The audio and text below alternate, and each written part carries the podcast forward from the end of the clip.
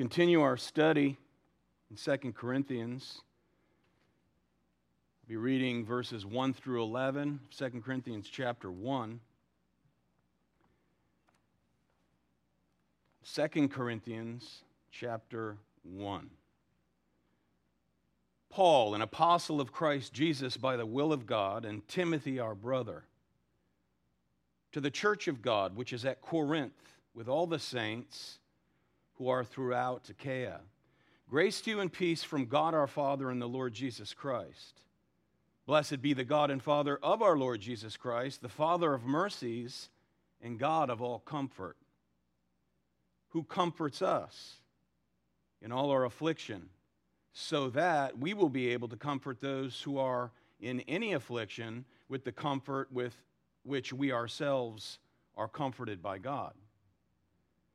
For just as the sufferings of Christ are ours in abundance, so also our comfort is abundant through Christ. But if we are afflicted, it is for your comfort and salvation, or if we are comforted, it is for your comfort, which is effective in the patient enduring of the same sufferings which we also suffer. And our hope for you is firmly grounded, knowing that as you are sharers of our sufferings, so also you are sharers of our comfort. For we do not want you to be unaware, brethren, of our affliction which came to us in Asia, that we were burdened excessively beyond our strength, so that we despaired even of life. Indeed, we had the sentence of death within ourselves, so that we would not trust in ourselves but in God who raises the dead, who delivered us from so great a peril of death and will deliver us, he on whom we have set our hope. And he will yet deliver us, you also joining and helping through your prayers, so that thanks may be given by many persons on our behalf for the favor bestowed on us through the prayers of many. Let's pray once again before we look to this morning's exposition. Father, we thank you for those words. And I pray now that you'll enable me to communicate the truth therein um, to your people, that you would sanctify us by way of this truth. For Christ's sake, we pray. Amen. The Puritan um, Thomas Goodwin reflecting on the mercy of God here in 2 Corinthians chapter 1 in verse 3, which reads, Blessed be the God and Father of our Lord Jesus Christ, the Father of mercies and God of all comfort, um, gives us this fitting meditation. Quote, God has a multitude of all kinds of mercies. As our hearts and the devil are the father of variety, of sins, so God is the Father of a variety of mercies. There is no sin or misery, but God has mercy for it. He has a multitude of mercies of every kind. He is more the Father of mercies than Satan is said to be the Father of sin. End of quote. Friends, Paul understood that by the mercies of God, he was but a vessel of God. You'll remember in 1 Corinthians 15 that Paul said, I am the least of the apostles. I'm not fit to be called an apostle because I persecuted the church of God.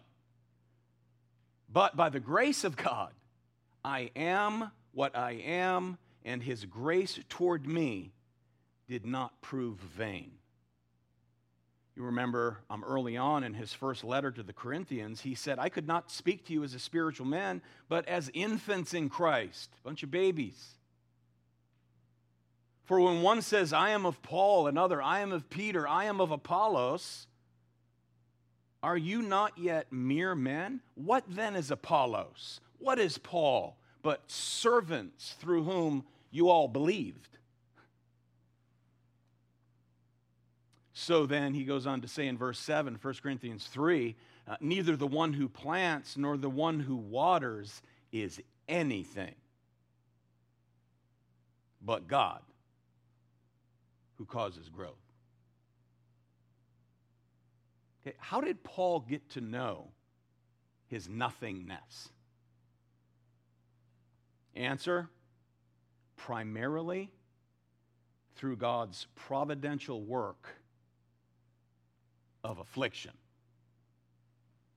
Affliction, look at it there in verse 4, comes from the word thlipsis, which is a pressing together. It, it was used of, of squeezing um, olives in a press to extract the oil, or to crush grapes in order to extract um, the juice. And figuratively, thlipsis picture, pictures one being crushed under intense pressure. And certainly, persecution, distress, um, opposition, or tribulation all press hard against one's soul, which reveals our nothingness and forces us to cast um, all of our cares upon our sovereign Lord.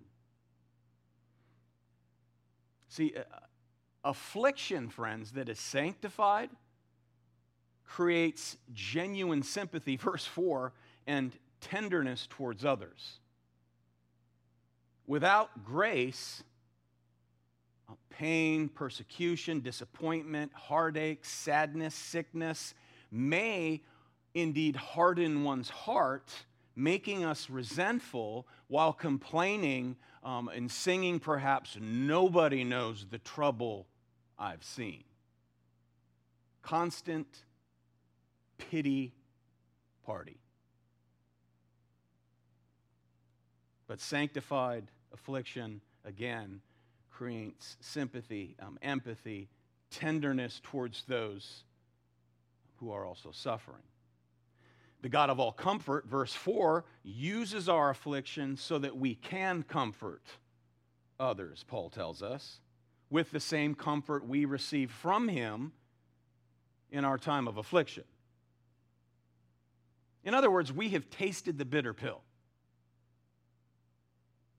making us more sympathetic to that brother or to that sister. See, that, friends, is Paul's point in his outbreak of praise in verse 3.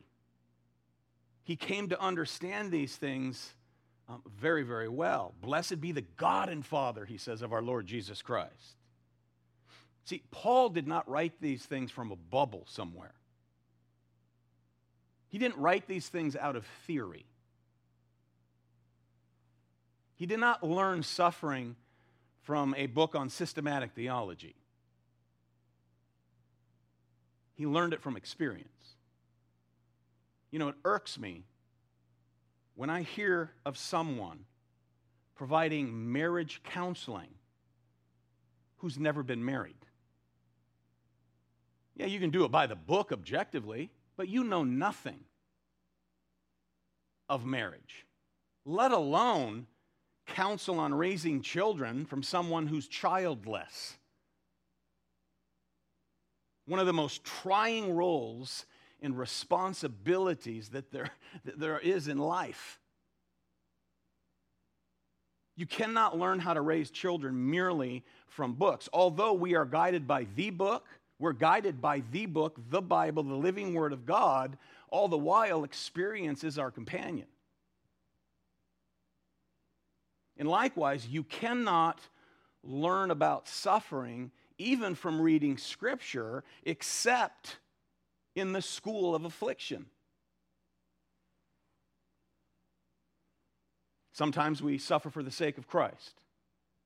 Other times we suffer due to our own folly, but whatever form it takes, be it physical, um, emotional, distress, spiritual depression, um, having been wronged by others, Whatever the case, Paul helps us in this letter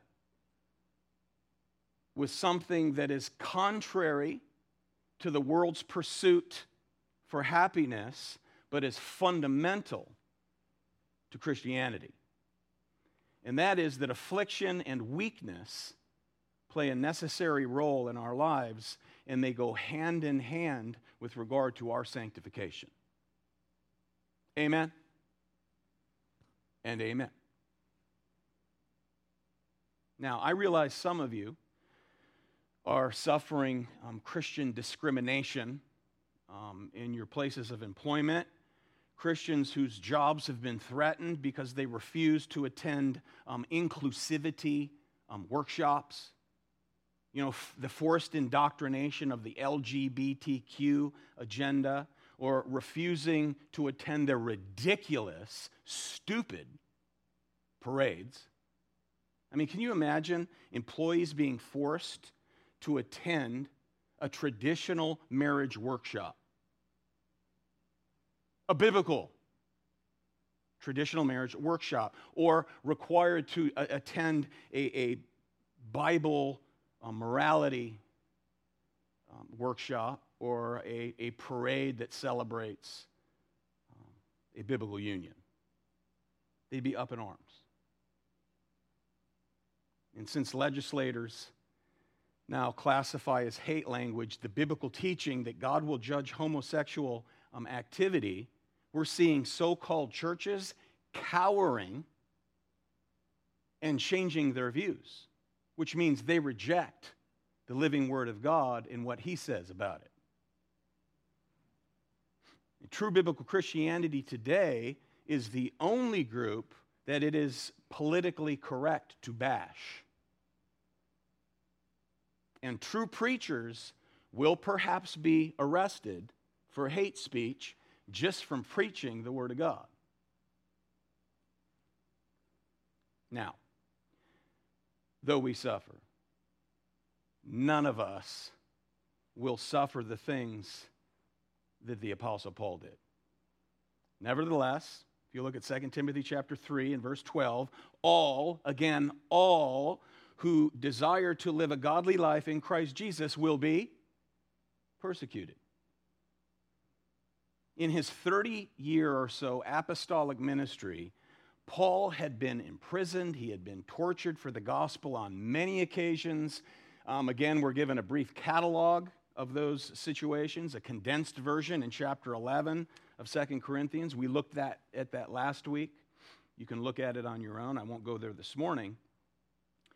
But he experienced things that would cause uh, most people to ask, um, Paul, look, why do you do this? I mean, you had a respected position among the people as a Pharisee. You had wealth. I mean, you had a tenured position, if you will. And now you're imprisoned, you're stoned, you've been beaten. Um, you plant churches that, that are messy. Why do you keep doing it? Well, Paul wrote this letter because many were asking that very question. In fact, some were saying that Paul cannot be a legitimate apostle of the Lord Jesus Christ uh, by just looking at his life. It's a mess. Look at how he suffers. He is not, they were saying, blessed of God. He cannot be blessed of God. Someone who is called and blessed by God doesn't have a life like that, was the argument. This guy's a mess. Conclusion this must be God's judgment against him, and therefore he must be a false apostle. Some in Corinth had bought into that notion. And they began to oppose Paul, listening instead to the false teaching of those who were referred to in chapters 11 and 12 as the super apostles, who taught a first century version of the health, wealth, and prosperity gospel. Now, and also at that time, within the uh, pagan Roman Greco world, um, they believed that the gods were supposed to protect you from danger and trouble. And if you had difficulty, it must be due to the fact that the gods are upset with you. So, this is the thinking of the day.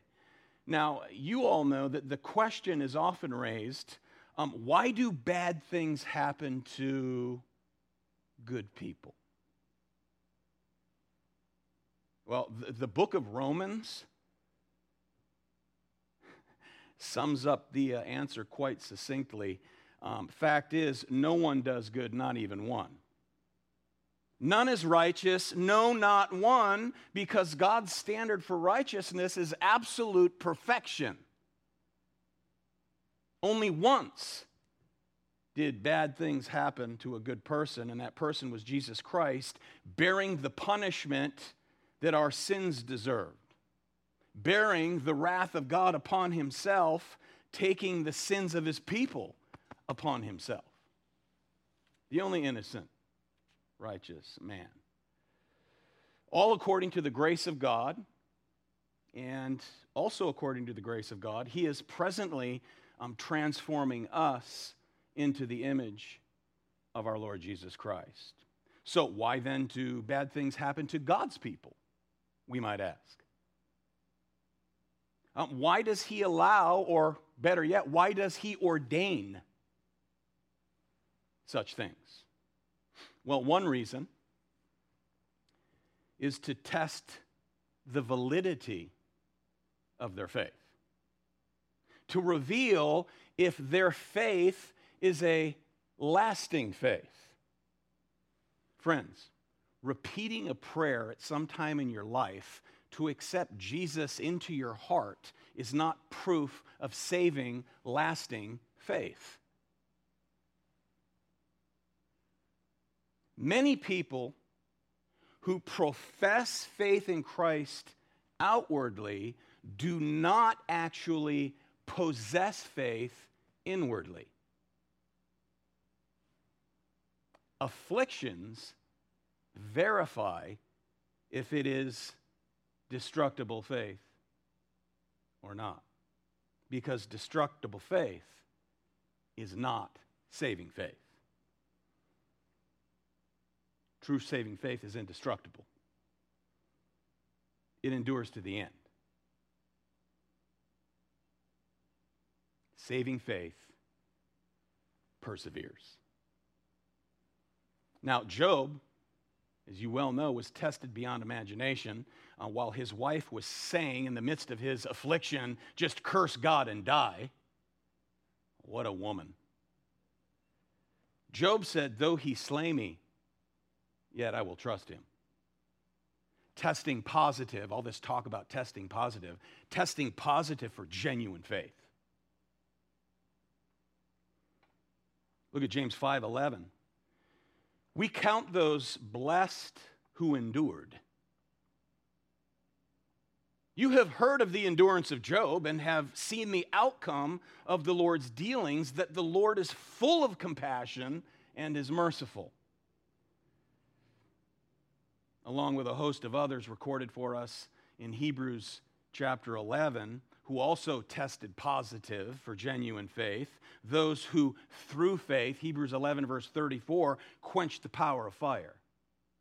Verse 36 And others experienced mockings and scourgings, yes, also chains and imprisonment. They were stoned, they were sawn in two, they were tempted, they were put to death with the sword. They went about in sheepskins, goatskins, being destitute, afflicted, and ill treated. Men of whom the world was not worthy. Look at Romans 5 and verse 3. Tribulation brings perseverance, perseverance brings proven character, proven character brings hope, and hope never disappoints. Now, affliction also exposes what we love most, okay? Revealing that where your treasure is, there, Jesus said, your heart will be also. So, he may chasten us in order to recalibrate our affections teaching us obedience. That's another reason for affliction. calling us back to a heavenly hope because this present world we read in 1 John 2:17 is passing away. Don't get too caught up here along with its lusts, he says, but the one who does the will of God lives forever. So, um, affliction reveals whether we possess the faith that we outwardly profess. And affliction um, is not only a means of growth for us individually as Christians, but also something God intends to use to build others up. Again, verse 4 so that. So that we will be able to comfort those who are in any affliction, okay, uh, which leads to a startling reality, beloved. The suffering you experience at one stage of your life may be for the benefit of others at a later stage in your life. To equip you to better care for someone that you perhaps have not yet even met, or someone you know, um, to serve for an affliction that is far beyond the horizon in their lives at this point. It's well into the future, whether it's dealing with the death of a loved one, um, dealing with a wayward child, false accusations, um, the loss of a career, could be many things. It could be for a family member, uh, another church member, it could be for one of your own children, a grandchild perhaps. We just don't know. But so that we will be able to comfort those who are in any affliction. So we're able to empathize. We're able to understand. We're able to come alongside, without which it's easy to become judgmental. Tempted to think, why don't, why don't they just do as I do? Right? If you want to know how to do it, you want to know how to raise a family, do what I do. And now we become the super apostles, those that plagued Paul, not tasting the affliction ourselves. I mean, look, it's not that suffering's a virtue. It's not that it's good, right? It's not. I mean, who wants to suffer? No, no, there's no volunteers for the suffering squad but it is an instrument through which God uses to, to create in us hearts of mercy and compassion, not unlike His, the God of all comfort, the God of compassion. Look at verse 5.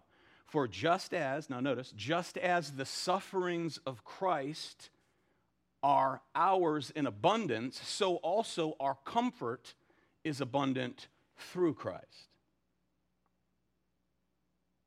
Now, pause for a moment here. Sharing abundantly in Christ's sufferings does not mean that there is something lacking in Christ's work of atonement and my suffering somehow attributes uh, meritorious achievement of some sort to gain full atonement. Okay, he's not saying that. Um, while Christ's obedience while his obedience provides the righteousness um, God requires of us because we're impotent in and of ourselves to please God, his suffering also was once for all the atonement necessary for our sins, providing the forgiveness we need. Right? Propitiation, it provides, that is, the satisfaction of God's wrath and the forgiveness of our sins and we are now being conformed to the image of the one who provided atonement. And suffering is part of that shaping, says Paul. We've been kind of laid upon the anvil of sanctification, pounded and, and formed and shaped into his image. That's our lives. Now, that does not mean our entire lives are suffering. there's much joy in this Christian life as well. Amen? And if you're not familiar with that, you need to come to the Thursday night study on Ecclesiastes out on the patio. Because once you look at life above the sun, S U N, to the Son, S O N, who's sovereign over everything that happens under the S U N, um, we are told to enjoy that which God blesses us with. Don't turn them into idols, but enjoy them, though we will suffer along the way. And some of us suffer less than others. It's just a fact of life. Now consider Christ's sufferings. God incarnate, who was mistreated, mocked, scorned, falsely accused, appearing as, and again, uh, appearing as weak before the world. No one suffered more, nor did they carry a greater burden than our Lord Jesus Christ did. And yet, to some degree, um, those same afflictions are being replicated through the life of the Apostle Paul. Remember when the Lord saved him? God called on Ananias, go to the street called Straight, for there's a man praying there. He's blind. Lay your hands on him to receive his sight, for I must show him the things he must suffer for my name's sake. Paul, to some degree, bears the afflictions of our Lord Jesus Christ. Therefore, like Paul, um, the more we look to Christ, the more comfort we will find and the greater confidence we will have and ability to endure in the midst of the affliction. That's what he says. Because the sufferings are also for our comfort, verse 5. Remember, the author of Hebrews reminds us, chapter 4 and verse 15, for we do not have a high priest who is unable to sympathize with our weaknesses, but one who in every way has been tempted as we are, yet without sin. Now, while we will certainly suffer more as followers of Christ in this world, we will also, beloved, have more comfort than others, that is, unbelievers, because we have an access to comfort that the world knows nothing about. And that's our great high priest of Hebrews 4, verse 15. Moving on, verse 6. But if we are afflicted, it is for your comfort and salvation. Or if we are comforted, it is for your comfort, which is effective in the patient enduring of the same suffering which we also suffer. Now, when he says for your salvation here, it is for your salvation, he's referring to the ongoing um, perseverance to final glorified salvation. It's not that they earn it, he's just looking forward to the final stage of it. Verse 7 And our hope for you is firmly grounded. That is, hope that you will come through the furnace of affliction. Now, Think about this. Even though the Apostle Paul's relationship with the Corinthians was thorny, to say the least, um, he could still make this statement Our hope for you is firmly grounded, confident of their perseverance. Why was he confident? Well, he, Paul wasn't confident in himself as the apostle. He was confident in the comforting and encouraging ministry of the Comforter, the Lord Jesus Christ. I mean, think about the congregation. That one in Corinth, or think about this one for that matter, Pacific Hope Church. Okay, what can I do as the pastor? What can I do about or for the congregation other than what I'm supposed to do is preach the Word of God verse by verse? What can I do? Absolutely nothing.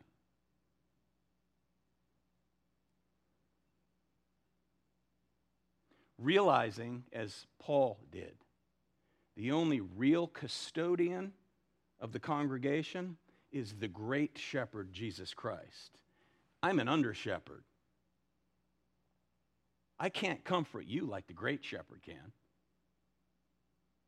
Verse 7 knowing that as you are sharers of our suffering, so also you are sharers of our comfort. When we suffer, what do we feel? Weakness. We feel weak, helpless. I'm realizing once again what's been true all along is that uh, although we may ignore it for a season, uh, that we are always dependent on the Lord constantly. When your prayer life is failing, um, you can be sure that you're not all that confident in the Lord. You're very confident in yourself. That's a, that, that's a danger signal, a lacking prayer life. When we enter into affliction, when we enter into suffering, we are made aware of, we are awakened to the reality of our dependence upon the Lord. Amen? I'm about tired of preaching to an empty congregation. I'll tell you that. Listen to Thomas Goodwin again. Quote If your heart be hard, his mercies are tender. If your heart be dead, he has mercy to liven it. If you be sick, he has mercy to heal you. If you be sinful, he has mercies to sanctify and cleanse you. End quote. In other words, he supplies us with sufficient grace, that is, with resurrection power and gospel comfort to get through the trial. This is what he's laying out. And now he provides an example, verse 8. For we do not want you to be unaware, brethren, of our affliction which came to us in Asia. That, now, now don't miss this. We were burdened excessively beyond our strength, so that we despaired even of life. Now, we do not know what this was. The Corinthians must have known because um, he, he doesn't give them any details. But whatever the persecution was, he collapsed under its weight. You see that? Burdened excessively beyond strength. The, the, the idea there is of loading up a burst of beaten, a beast of burden, rather, a beast of burden, like a donkey or an oxen, until it just collapses. You just keep loading and loading and loading and loading, and it, it falls. You know, you'll often hear Christians say that God will never give us more than we can handle. Now, while their hearts are in the right place when they say that, it's simply not true. We hear this? What they do is they, they make a mistake and they cite 1 Corinthians 10, verse 13, uh, where it is true that God will not allow us to be tempted beyond our ability. That is, to be tempted so severely that there's no way for us to resist or there's no way out. He will always provide the way out where there's temptation. But that's what he's talking about restraining temptation, not the affliction we endure. When it comes to affliction, Paul is clear he was burdened beyond his strength. Okay, so why? Why would God allow that to happen to his faithful servant? Well, Paul is clear once again. Verse 9. He's going to tell you why. Indeed, we had the sentence of death within ourselves so that we would not, here it is, trust in ourselves, but in God who raises the dead. There's that resurrection power again. Who delivered us from so great a peril of death and will deliver us, he on whom we have set our what? Hope. To force us to rely not on ourselves, but on God to make us, to cause us to rely on Him. Who, He who comforts us in all our afflictions. Now remember, by way of reminder, he comforts us by way of his son. 1 John 2 1 If anyone sins, we have an advocate, paraclete, comforter with the Father, Jesus Christ the righteous. So he comforts us by way of the Son. He also comforts us by way of the Holy Spirit. Jesus said, I'm going away to his disciples, but I will send another what? Helper, comforter. So we find comfort by way of the Son, the Holy Spirit, and also by way of the saints, one another. Hebrews 3, Hebrews 10. Comfort, we're told, encourage, encourage one another day by day. And courage means to put courage into. When we're afflicted, when we suffer, we begin to wane. Our inner strength, the courage we need to endure the affliction, begins to fail, and fear is its opposite. I've seen a lot of fear over the months with this COVID thing. Even Christians scared to death. Fret not. So, to encourage is to put courage back into a fear filled heart that may be collapsing, as Paul did, under trial. That is comfort that comes from the Spirit of God who has divinely inspired the Word of God. The Word of God. Another form of comfort, the Scriptures. Romans 5, verse 4, the comfort of the Scriptures. We read Psalm from Psalm 119 this morning Your Word is my comfort in my affliction. The Holy Spirit has uniquely gifted some with the gift of exhortation, bringing others the Word of God. Look at it in Romans chapter 12, verse 7. We have gifts that differ according to grace.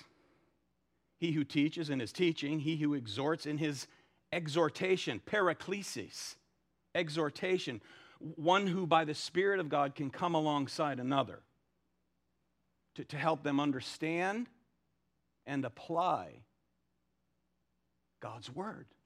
The word of what? Comfort. This is the ministry of comfort that we're talking about here. The ministry of comfort in the sea of affliction. I think that's the title of the message.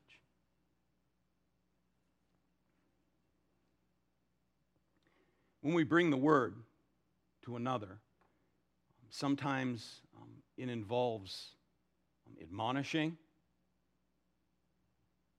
someone who's overcome by a, a life dominating sin, or at other times it's to instruct and correct someone dece- deceived by doctrinal error.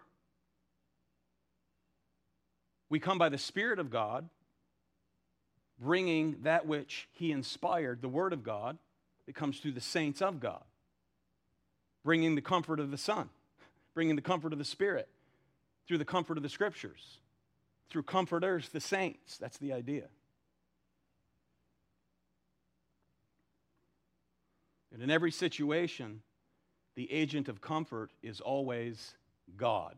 These are all means the person and work of Christ, uh, the power and presence of the Holy Spirit, uh, the redeemed, the saints, means of grace, the scriptures, to bring comfort, the God of all comfort. So the instrument is his word, the messengers he, he uses is all of us. All of us. Especially those with the gift of exhortation. Mature saints, think about it. Mature saints gifted with biblical exhortation who have tasted the bitter pill of affliction, specifically suffering for Christ. Let me pause for a moment and give some practical advice to young people. Young people, when you're in need of advice, and there'll be many stages in your life where you're going to need advice, i.e., comfort, um, wisdom, um, don't go to your friends for wisdom. Go to somebody older, wiser, with a worn out Bible. With a worn out, that means they read it, they study it, they apply it, they use it to exhort others. Go to them, people of prayer. Also, don't go to some secular counselor or psychologist. They know nothing of the great comforter. They know nothing of the truth of God, the God of all comfort. Go to someone wise, someone older,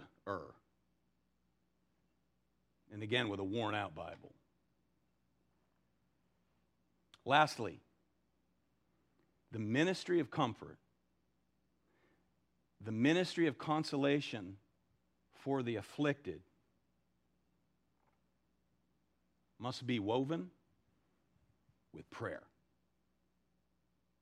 Because prayer unleashes the power of God. Look at it, verse 10. And he will yet deliver us. Paul talking to the Corinthians about his affliction, which caused him to collapse.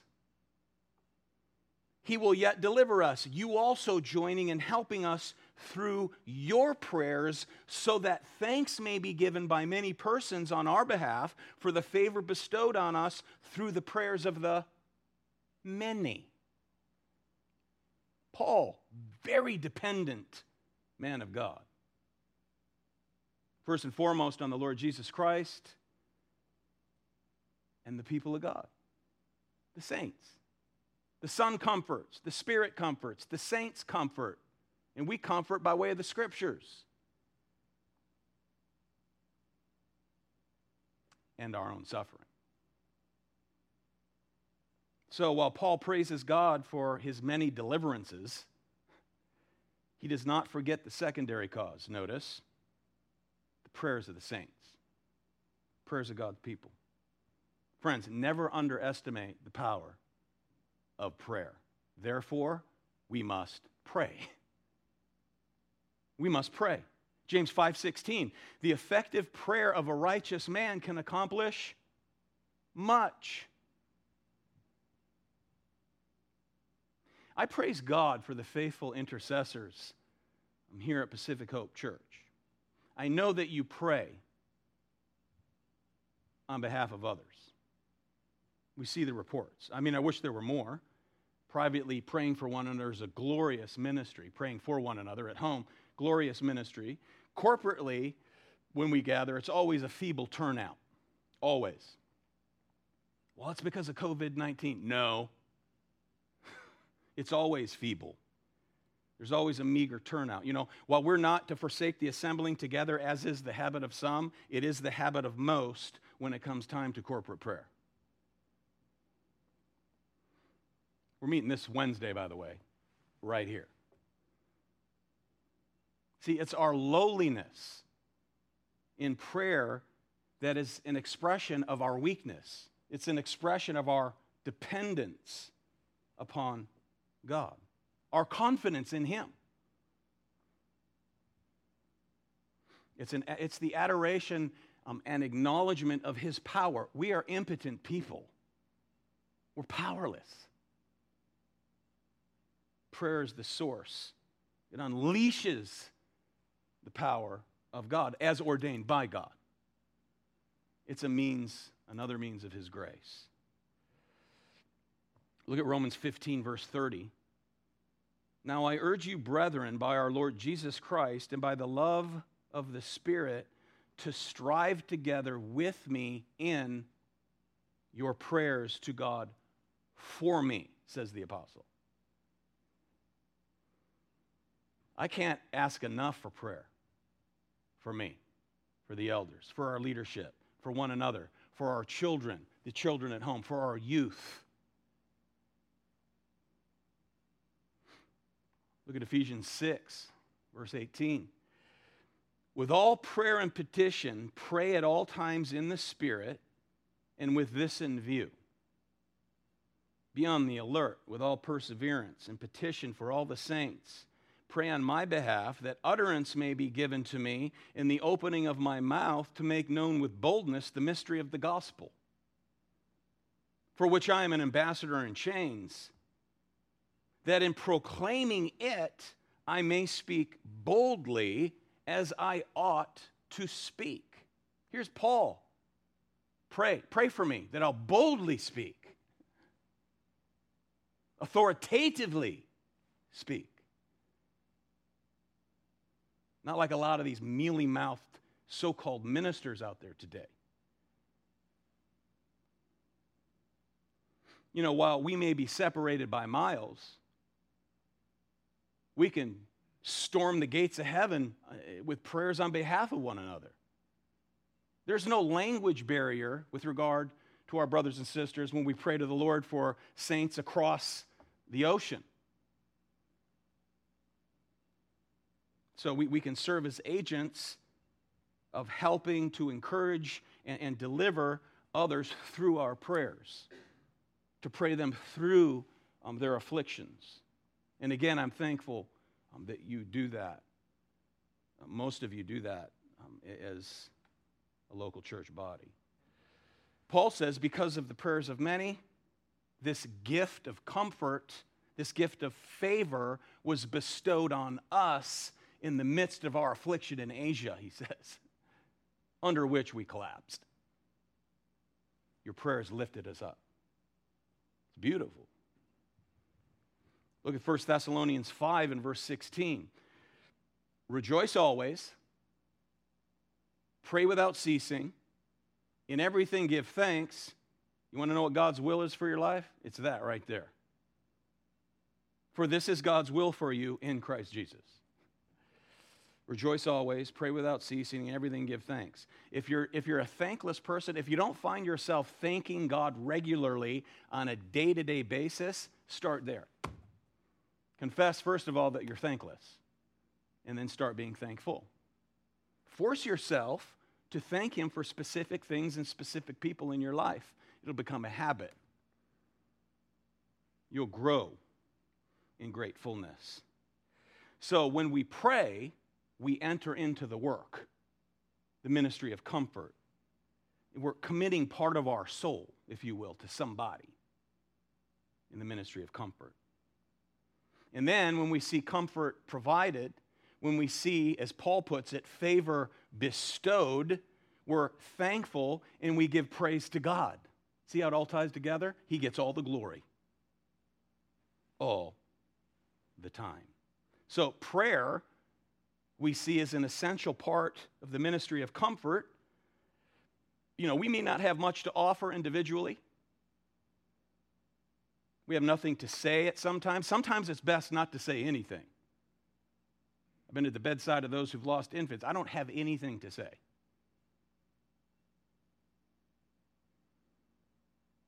You remain silent sometimes, but we can pray. We can pray. It's all part of the work of comfort.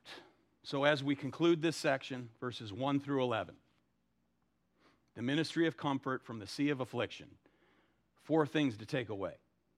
Number one, God is the only true source of comfort. Many means is the only source. The Father of mercies and God of all comfort by way of the Son, the Spirit, the Scriptures, and the saints. He's the God of all comfort. Secondly, um, God equips us, again, God equips us, the saints, for the ministry of comfort through our own suffering so that we're able to comfort others with the comfort with which we've been comforted. Comforted by the comfort we've been comforted with by God. Verse 4. Thirdly, God causes us to abandon any trust in ourselves and others through our troubles. In other words, it's to drive self trust out of us. We see this throughout Paul's life. Fourthly, God comforts us in our afflictions and troubles that we might praise his name.